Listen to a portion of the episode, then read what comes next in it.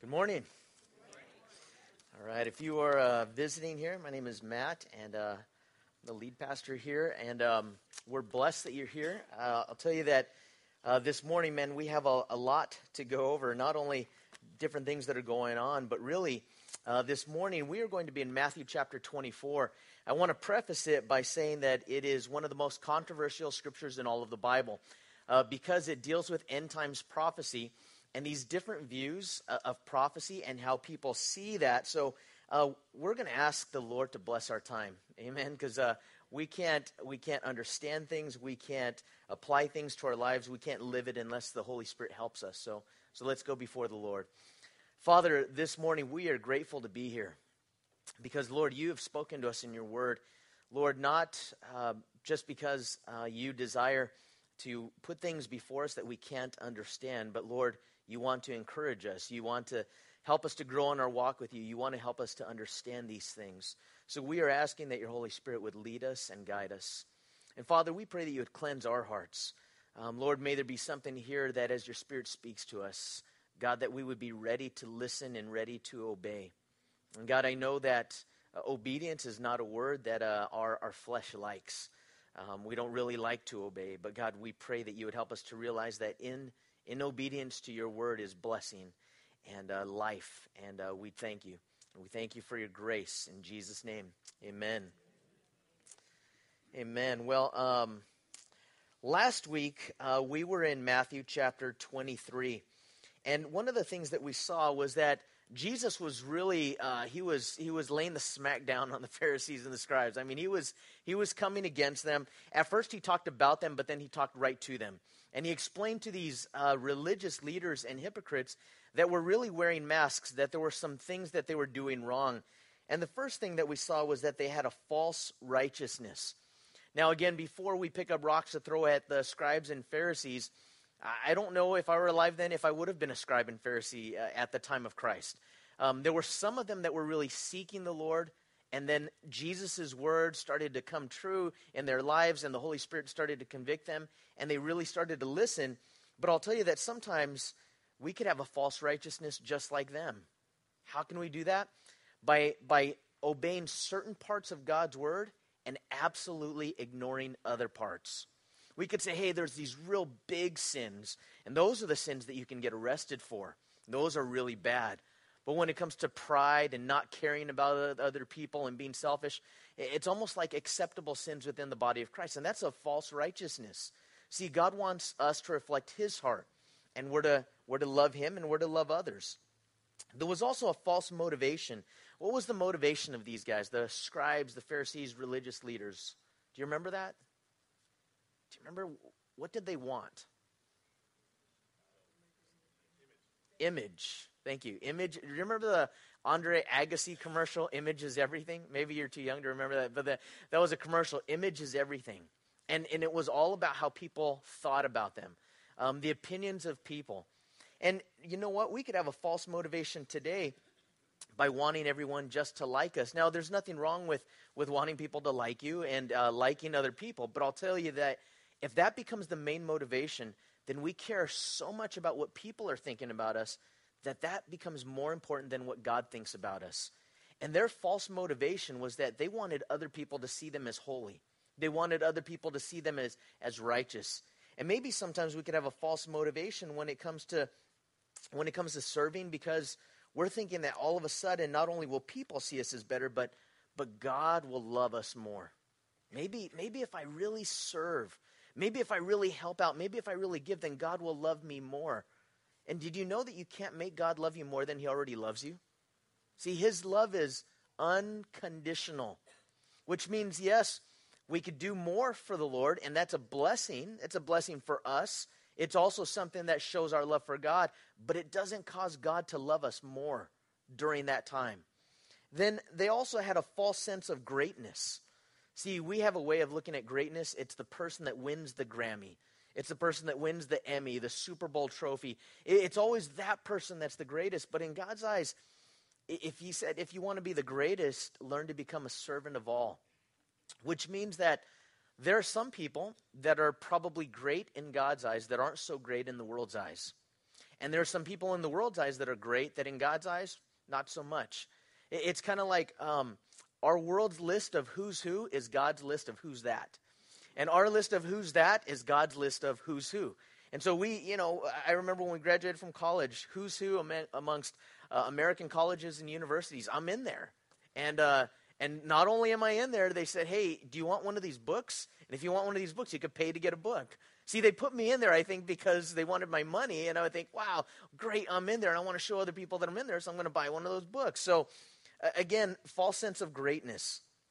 Then he gets into the woes.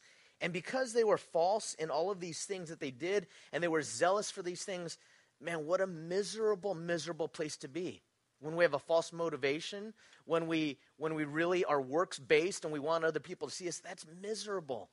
Because I'll tell you what, it's a miserable place to try to measure up to other people's expectations. A legalistic lifestyle and, and a lifestyle that says I have to perform in order for God to love me and I have to be better than other people, that's miserable. You know what? It's it's this grace that leads us to the Lord. And then we also saw Jesus' heart um, not heart, see as a heart. Jesus' heart for hypocrites and semis.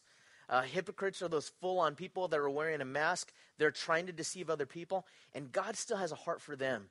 But He also has a heart for the semi. And a semi is like me, you know, the person that you know what God's word says, and then you look at what you do, and you're trying to do what God's word says, but you fall short. And it's not an intentional hypocrisy, it's more of a, a falling short on a daily basis. Now, sometimes people look at Christians and say, hey, you know what, Christians, they're just like anyone else. And in some ways, that's yes, that's true. We are just like anyone else. But after being saved by God's grace, it is absolutely important that we have a desire to please God. That something has changed in my life, that the things that I used to be able to do and have no conviction over, when the Holy Spirit is in our lives, He begins to convict us. He begins to show us what's right and wrong. And so God has a heart for hypocrites and for semis. And so you remember we ended chapter 23 uh, last week with him lamenting over Jerusalem. In verse 37 of Matthew 23, it says, O Jerusalem, Jerusalem, the one who kills the prophets and stones those who are sent to her. How often I wanted to gather your children together as a hen gathers her chicks under her wings, but you were not willing. So this morning, the question is Are you willing? Am I willing? When God reaches out to me, am I willing to say, God, take me? Am I willing to say, God, I want to follow you? It's like Doug was sharing uh, with this, this young person that he was about ready to baptize. And that was an obedience to God's word. They wanted to be baptized. But then there was the question have you received Christ as your Lord and your, your Savior? And they had not yet done that, but they were willing. So this morning, are we willing whatever God says, whatever God shows me. And so this morning, if you would turn with me to the book of Matthew, chapter 24, uh, we are going to look at the coming kingdom. The theme of the book of Matthew is the king and his kingdom. Now, last week we talked about being semis, and, and uh, we talked about how sometimes there are pockets of disobedience in our lives. Um, when I was in science, there was something called a, a, a petri dish. And what would you grow in that? Bacteria. Thank you. Yeah, you'd grow like it's the perfect condition for something to grow. Um, sometimes we'd put like a piece of a sandwich in there, and that was kind of a gross thing. And I have these these petri dishes in my refrigerator. They're just in plastic bags, but um, you know, you're you're digging through and you find an old sandwich, or you find vegetables that turn to soupy goo or whatever. I, I look at an incubator of sin, and I look at an incubator of of just doing what I want to do in my life and in our lives collectively. And I'll tell you, one of the ways that sin begins to fester and grow is when there's no um, there's no sense that there's ever going to be consequences. Think about the person that that gives in to a temptation. And in their mind, they're thinking the consequence, yeah, there's consequences. But here's how the devil deceives us the consequence is never as bad as the payoff. It's what the devil tells us. Or the devil tells us maybe, hey, you know what? You're not going to get caught. Or maybe uh, you might get caught, but that's going to be way, way, way down the road. So, this morning, when I consider this um, chapter, in the book of Matthew, I think that one of the things that God wants to do is He wants to motivate us. And we're going to see how He motivates us here in a moment. Now, uh, depending upon your background, you have, I have, we have different ways of interpreting Matthew chapter 24. Now, now some of you have a background. This is the first time you're ever hearing of this type of prophecy. So if this is the first time, just ask the Lord to guide you. Just say, Lord, help me to understand this. And, and realize that God speaks to us in His Word because He wants to teach us. There are other people that your background was, was uh, maybe you're really fervent into prophecy and you were expecting Jesus to come back in, in a certain time period and He didn't. And you're kind of lethargic and sleepy now because it didn't happen in that time frame. When my brother was in high school, he became a Christian the summer of his junior and senior year. He came back to high school, he came back his senior year, and he was an A and B student, pretty smart guy. Turned to all D's and F's and then all F's. And just checked out of school. My my mom and dad were wondering, you know, what in the world is going on, especially my mom, so she asked my brother, "Hey, what is why aren't you studying? You know, why aren't you doing your homework?" And he said, Why do homework? Jesus is coming back. Now he's he's 12 years older than me, so you can just imagine this is you know way back, and and uh, and he said, Why why do homework? It, it, it doesn't matter. She goes, What do you mean it doesn't matter? Well, why get a job? Jesus is going to come back, and, and any day now, all I have to do is go tell people about Jesus. That's that's the most important thing I could do. She's telling him, "No, Rich, you have to you have to study. You have to." And he, and he kind of checked out until he started talking to a pastor, and the pastor told him, You know what? You're absolutely wrong in your approach to this. Yes, you should have a passion for God and an urgency and, and all of these things, but to check out, that's, that's not what God's called us to do. There are other people that maybe in your background you, you looked at prophecy as just this weird part of the Bible. You know, there are other parts of the Bible that are really good, and there are some parts that are just weird. Those are the skip it parts because we can't understand it anyway. So, in these three ways to interpret Matthew chapter 24, the first way that a lot of Christians and a lot of Christians that love Jesus and that are serious students and teachers of the Bible is that they look at Matthew chapter 24 and the events in Matthew chapter 24 are mostly in the past, which means after the resurrection of Christ, when Jesus ascended into heaven, that most of the fulfillment of Matthew chapter 24 happened within 40 years. Okay, so there are some people that hold that view that love Jesus and are good Bible teachers and are, are solid in their walk with God.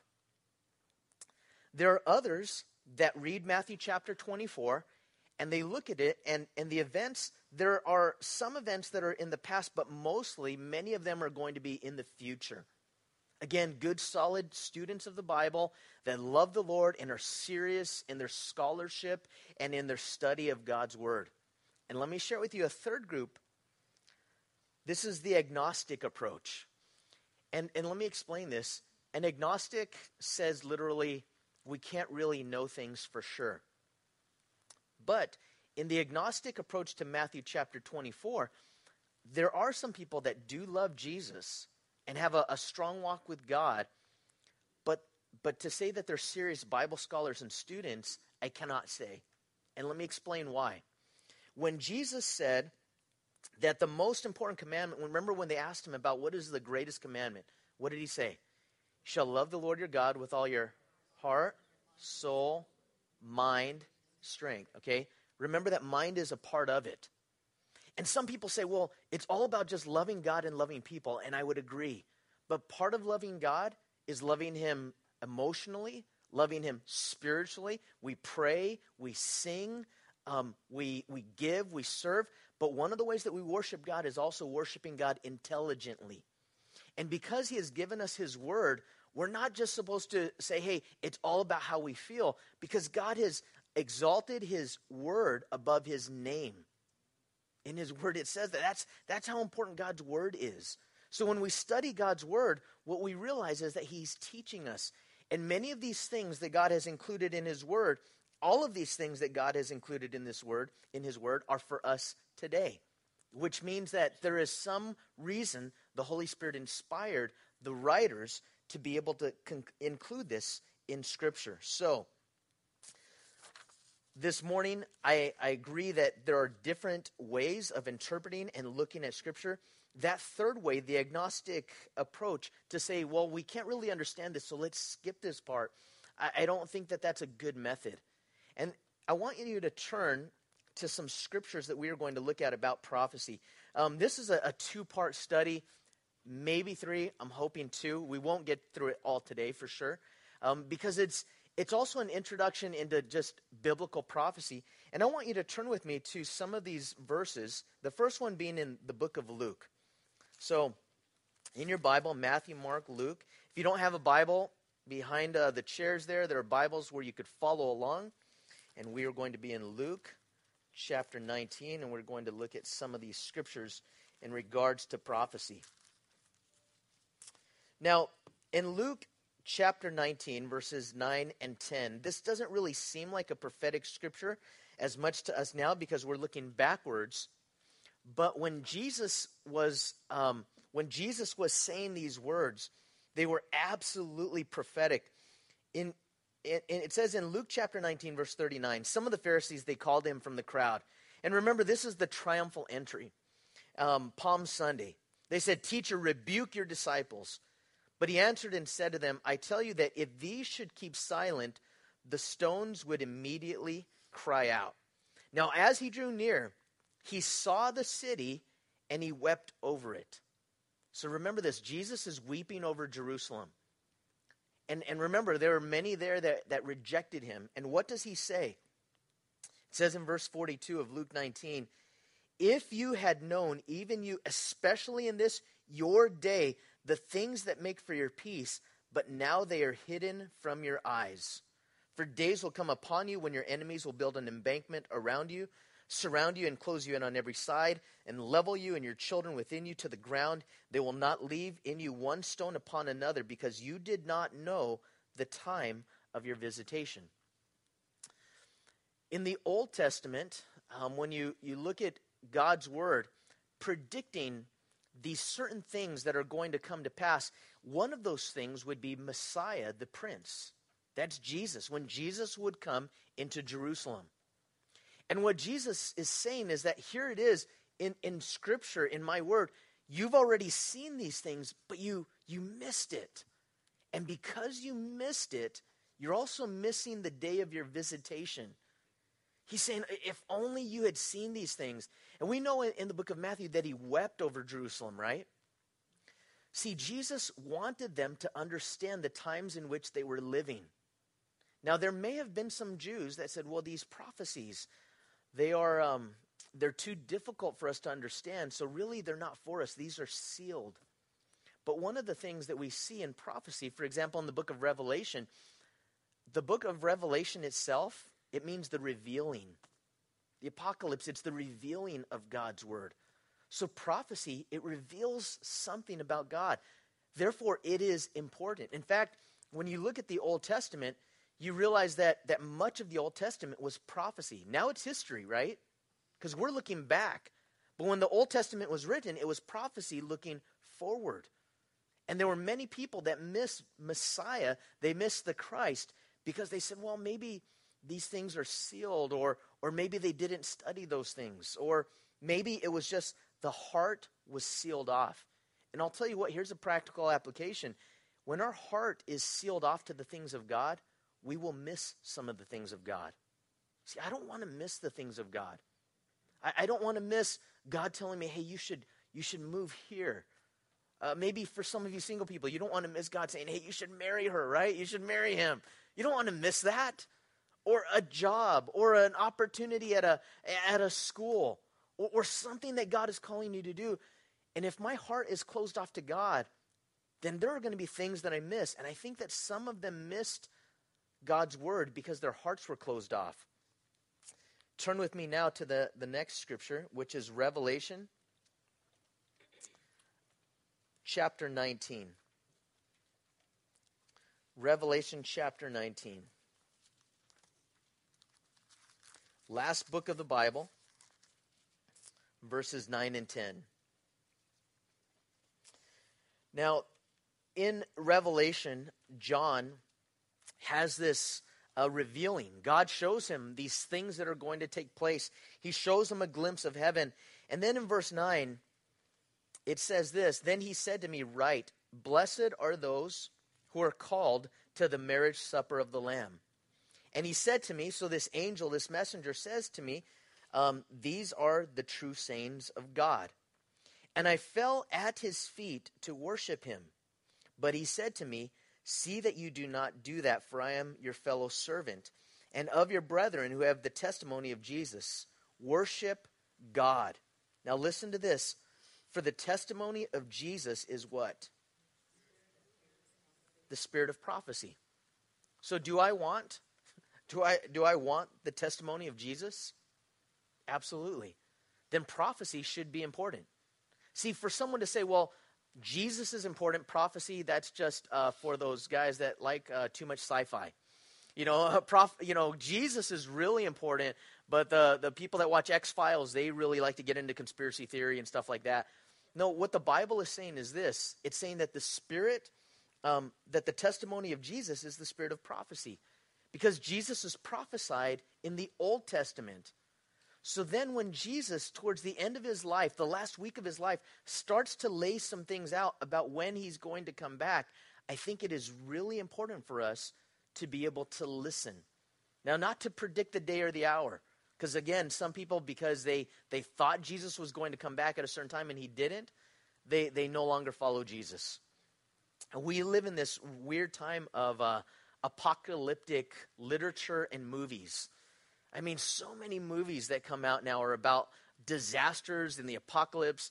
Um, do you remember Y2K? Any of you guys remember Y2K? Do you remember that? How scary that was? Like, Y2K is coming. We better move to Idaho and dig a well and buy guns, you know, and stock up on food. And, you know, that's, that's kind of the deal. Um, and it didn't happen. And then some people are like, now what do we do? We sold everything and we have this, this big piece of property. Um,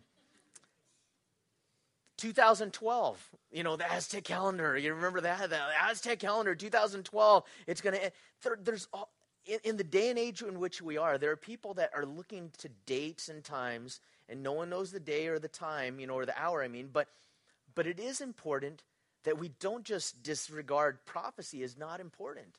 It's the spirit of, Je- it's the testimony of Jesus.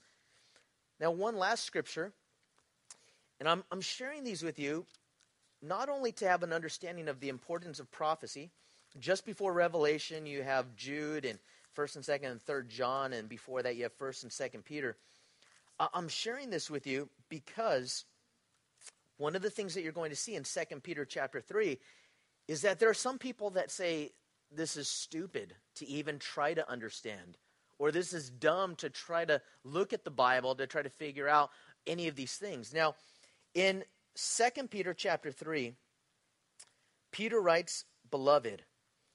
Um, and by the way, does anyone know the audience in which Peter was writing to? He was writing to a persecuted church. By the time Peter was writing these letters, the epistles, 1st and 2nd Peter, the church was suffering a lot of persecution. There were a, a lot of Christians that were being martyred, burned, killed, fed to lions, tortured, beaten, ridiculed, mocked, put in, in public displays of humility. And in order to encourage and strengthen them, inspired by the Holy Spirit, Peter reminds them to look forward to the future. And he says this Beloved, I now write to you this second epistle, in both of which I stir up your pure minds by way of reminder.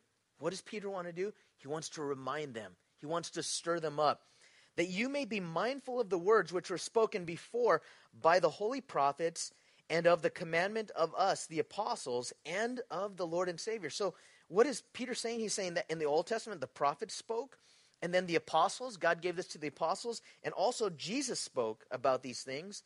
In verse 3, he said, Knowing this first, that scoffers will come in the last days, walking according to their own lust, saying, Where's the promise of his coming? For since the fathers fell asleep, all things continue as they were from the beginning of creation.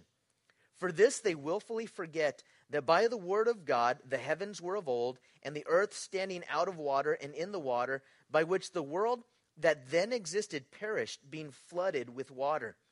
But the heavens and the earth, which are now preserved by the same word, are reserved for fire until the day of judgment and perdition of ungodly men.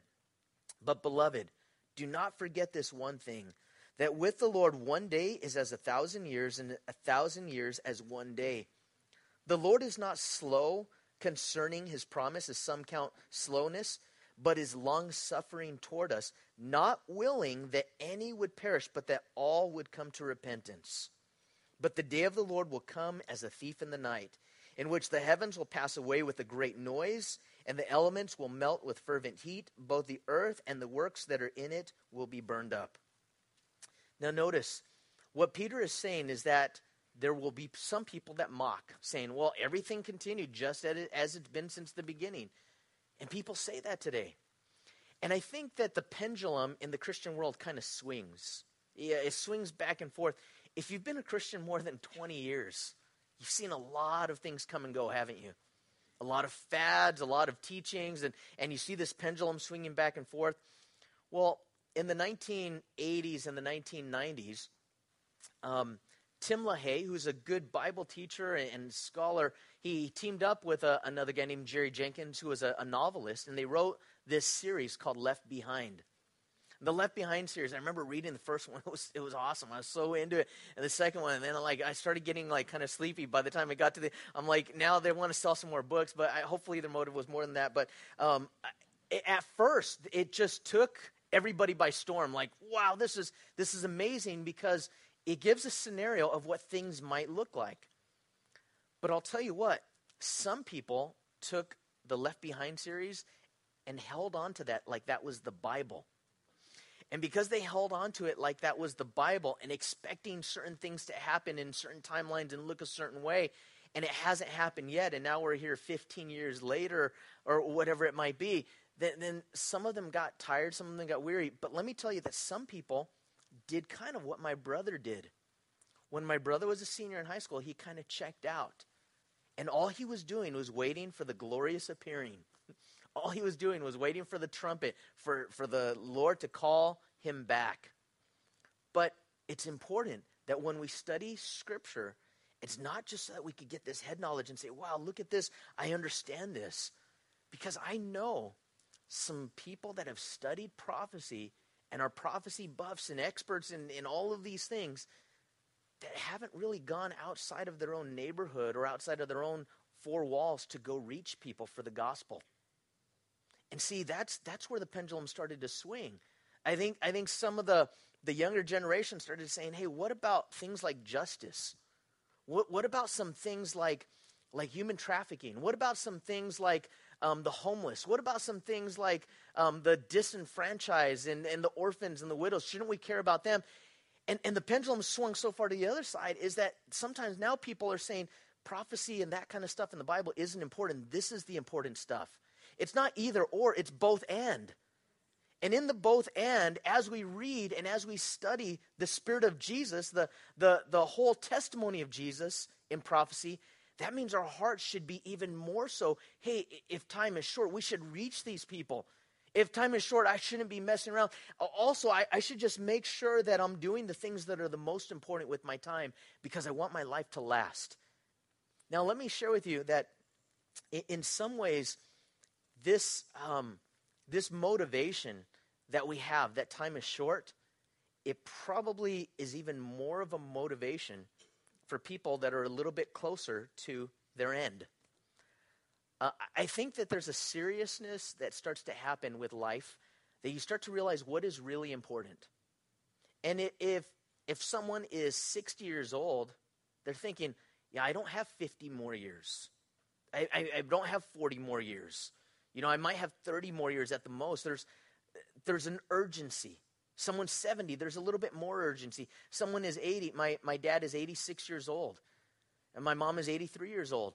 And at their age, they look at what is really important, and they are trying to transfer those things not only to me, but to my kids. They're trying to pass those things on to their grandkids because they look at things and, and how many things that were important to them when they were younger aren't quite as important now, and they're starting to see things maybe a little bit more clearly. But to those that have a lot of time left, I think one of the ways that prophecy serves is to realize none of us knows. None of us knows the day or the hour. Now, again, like I said, it, it's going to be a few weeks, or at least going through Matthew chapter 24. Turn with me to Matthew 24. With that as the background, that's the longest introduction I think I've ever given. Um, we're going to look at just a few scriptures, then we'll get more in depth um, next next week. In Matthew chapter 24, and by the way, I put this up here, the the motivation here when we realize that time is short, that God can blow the whistle, He can blow the trump at any moment, that should motivate us for purification for living. It should motivate us for edification, for mission, to be encouraged, like, hey, we got to be about it. And the third thing is purification. Oh, wait, it should be one more. It should be expectation for hope. Um, the book of Second Peter was written to encourage persecuted Christians.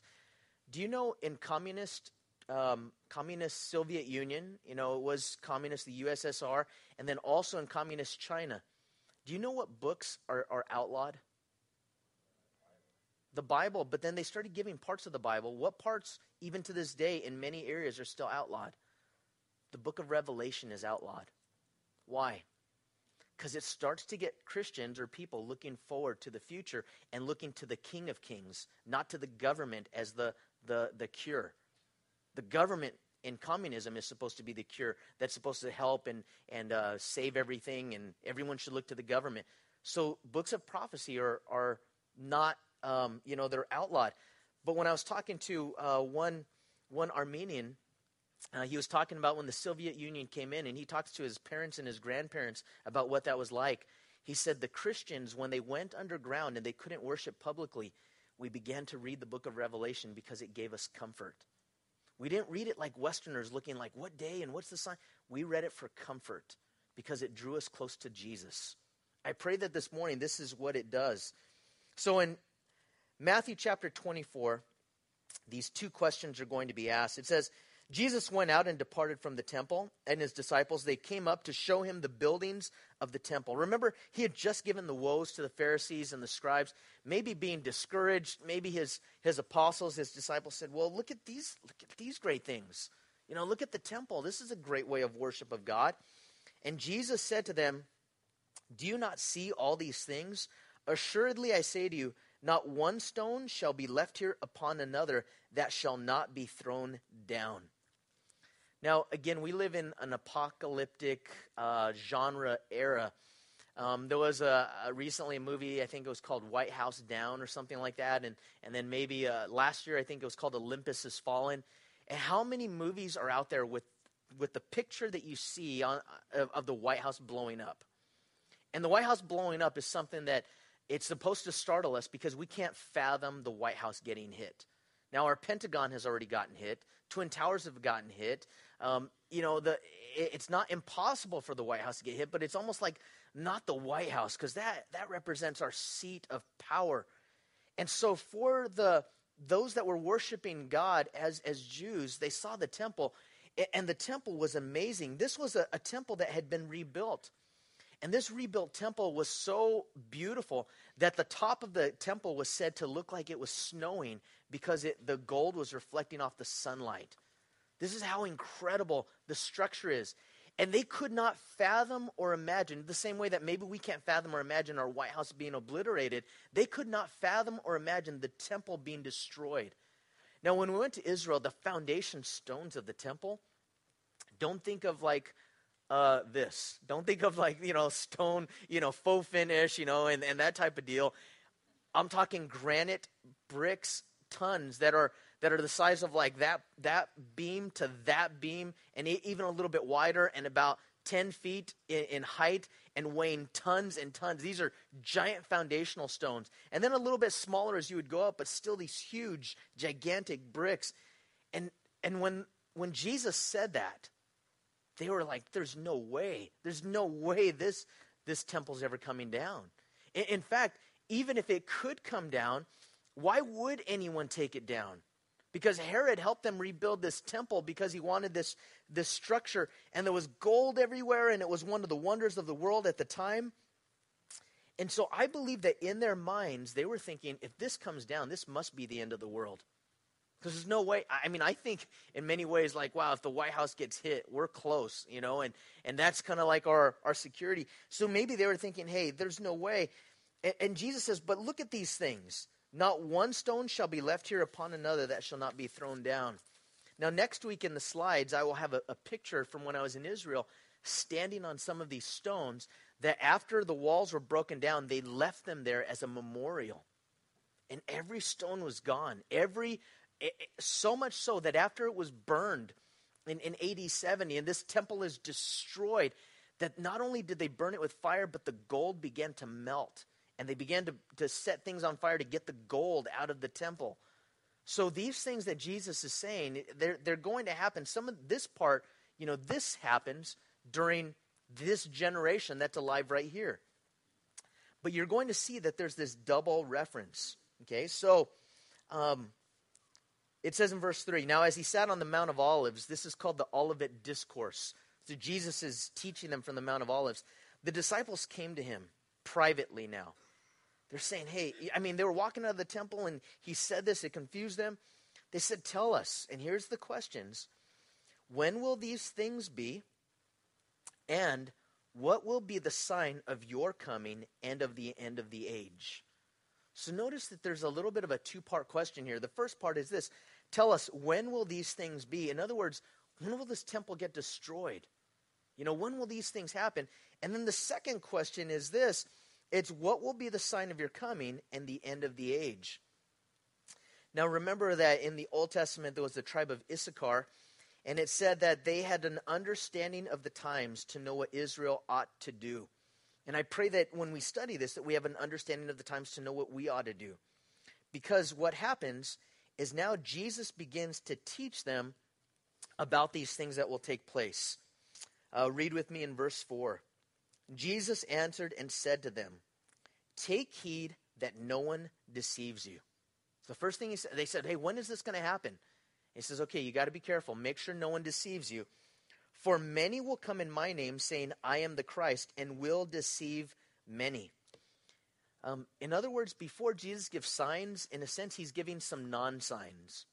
And a non sign, uh, a sign that he, you know, it, it, a sign that shows, hey, it's not Jesus coming, is that there will be false prophets. There will be false teachers that will deceive others. Um, many will come in Jesus' name. Now, when we pray in Jesus' name, we're praying in line in accordance with what He would want. Um, but yet, sometimes people take Jesus' name, don't they? For their own purposes. They say, well, vote for me because whatever.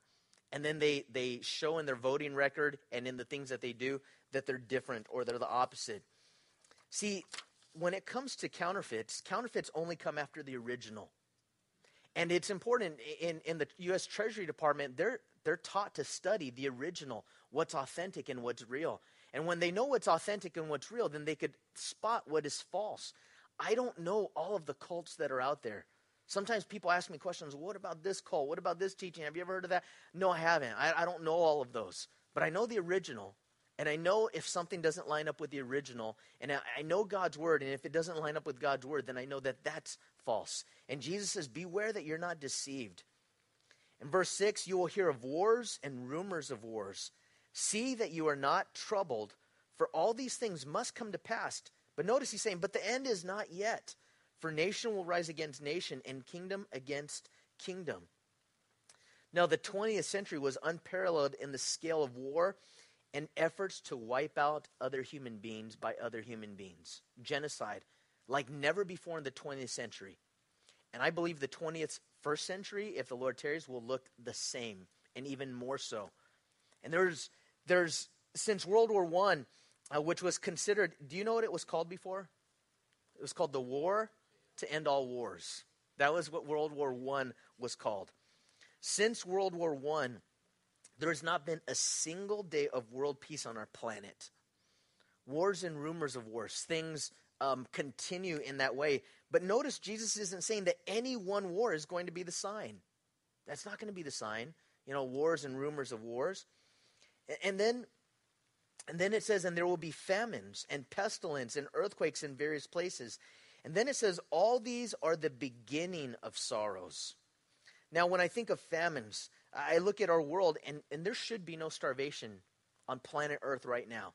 With all of the technology and all of the resources and all of the money that we have, but we have famine all over the world because just of greed, because of, of just a, a lack of being able to help other people, other resources. So there still is famine. There's pestilence. I mean, what a crazy thing that in our, our day and age today, that you would figure by all the technology and by all of the science and immunizations that we would get rid of a lot of these life threatening diseases. But isn't it like every year now there's this new thing, whether it's SARS or avian flu or bird flu or pig flu or, you know, there's some new thing that's coming. And, and there's pestilence even to this day. And there's earthquakes. There's always been earthquakes. But when you study the geological record, our, our world is tense, not only emotionally, but even the plates. If you look at the number of earthquakes, even in the last 30 years, and the intensity of those earthquakes, they're happening in more frequency and they're happening in more um, the strength of the earthquakes. But that's not the sign. But let me explain this. He said, it's like Jesus said this in verse 8 these are the beginning of sorrows. Another translation says these are the beginning of birth pangs. That's a word that could be used for birth pangs. You know, Deanna had, you know, when she went through the birth pangs, you know, with each one of our kids, is it time? You know, is it time? Oh, no, that's a Braxton Hicks. You know, it's, it feels real, but it's not real. But what do they say? If it is real, not only do they come more intensely, but in more frequency, more often and more intense. And all of these things collectively, there's always been wars, there's always been earthquakes, there's always been famine, but there's more and it's more intense. And then it goes on to say this.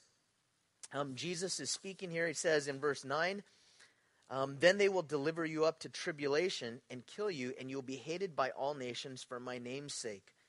And then many will be offended and will betray one another and will hate one another. And many false prophets will rise up and deceive many.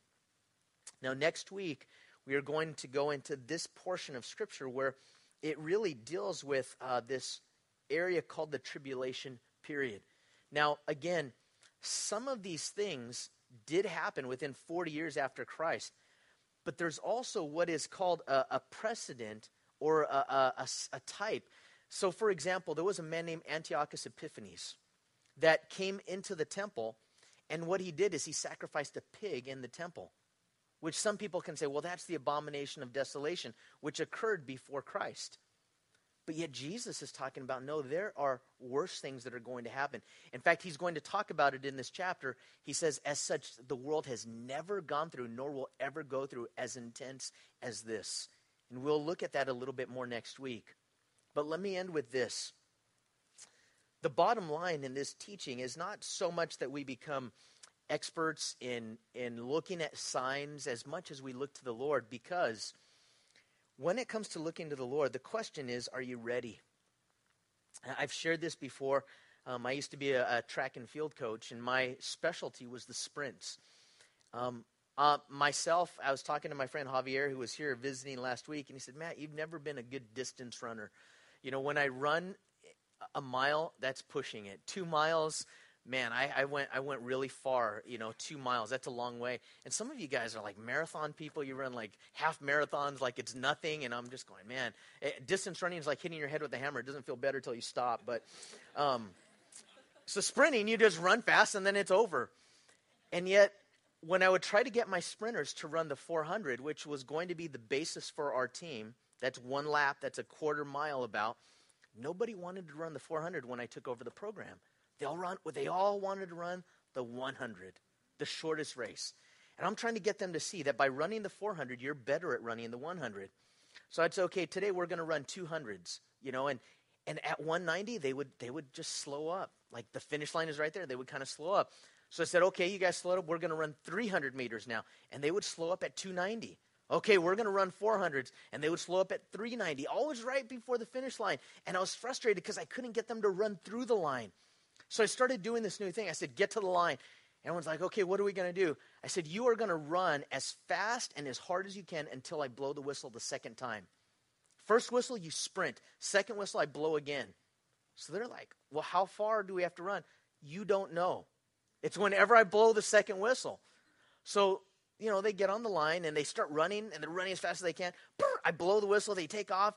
I blow it again and, and I, I let them go 50 meters, 50 yards. And the guy that is in first, the girl that's in first, I say, hey, you know what? You're done today. You came in first. Go, go take a shower. You're done. Everyone else looks at me like, what are you doing? Everybody else, get back on the line. So they get back on the line. I blow the whistle. They start sprinting as fast as they can. And then 100 meters, I blow it again. And whoever's in first place, you go rest, go, go take a shower. Everyone else, get back on the line. So they started to say, okay, he wants us to run as hard as we can until he blows the whistle again. So the next time I blow the whistle, they start running and they're, they're sprinting. And you know what? I let them go 500 meters. And they're dying. you know, they're like trying to get across because they were going as fast as they can.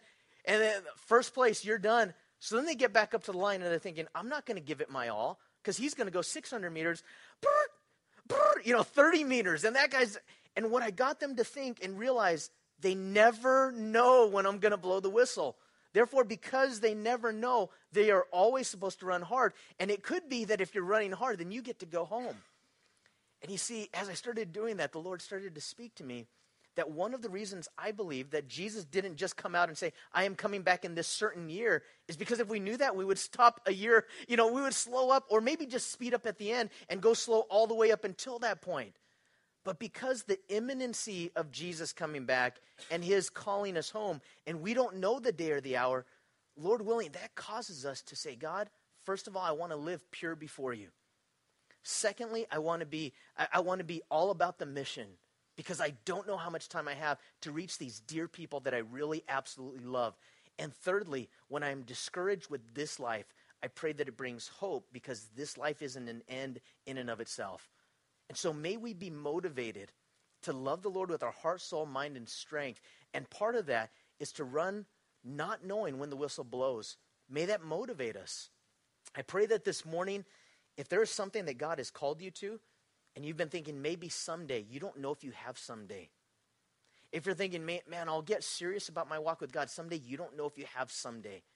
And if you're discouraged right now in your circumstances and in your life, may you take heart and may you take comfort that Jesus is coming back. That we do know. Amen.